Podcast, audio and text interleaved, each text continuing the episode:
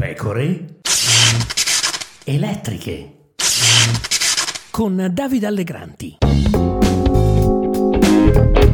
Io penso che intanto bisogna fare un po' attenzione diciamo, alle parole, no? Nel senso quando noi parliamo di Europa possiamo parlare di un sogno o possiamo parlare di una realtà.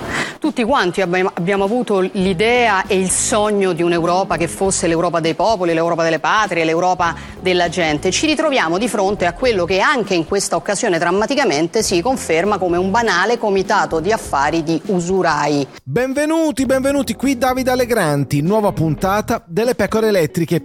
Sono passati sette anni da queste vibranti affermazioni meloniane e molto è cambiato, tant'è che la Presidente del Consiglio, Giorgia Meloni, possiamo dirlo serenamente, ha riscoperto i benefici dell'Europa e dell'Unione Europea.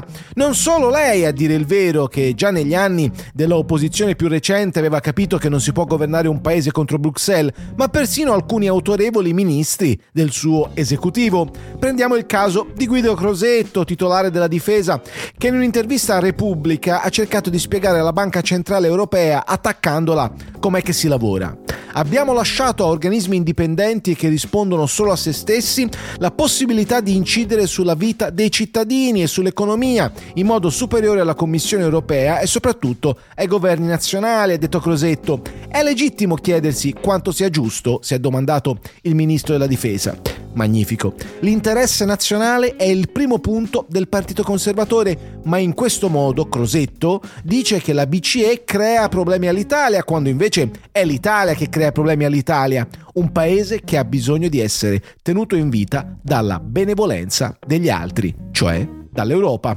L'Europa è tutta intorno a te. È dunque in Europa che Giorgia Meloni si è battuta per il tetto al prezzo del gas, una battaglia che davano per spacciata e invece ci siamo riusciti, ha detto Meloni.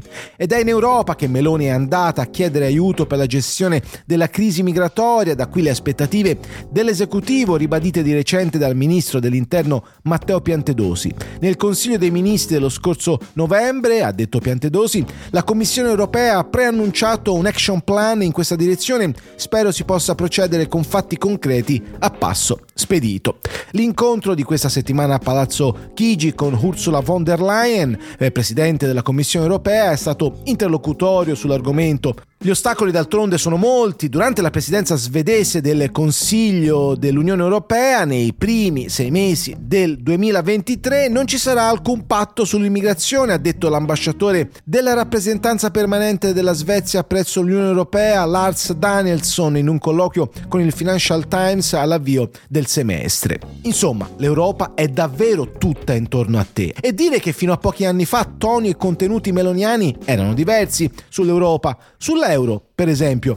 Vogliamo porre il problema di una moneta unica che non funziona, diceva Meloni nel 2018, e dire chiaramente che se sarà necessario sosterremo lo scioglimento concordato della zona euro.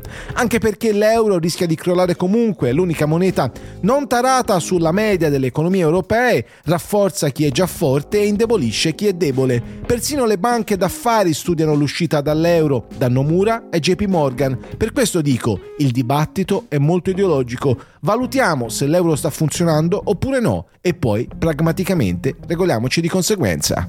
Non è più il tempo dell'Europa ladrona, forse nemmeno per la Lega di Matteo Salvini che ha portato in Parlamento e al governo in questi anni fior di no euro, le cui aspettative barricadere contro Bruxelles sono state evidentemente deluse.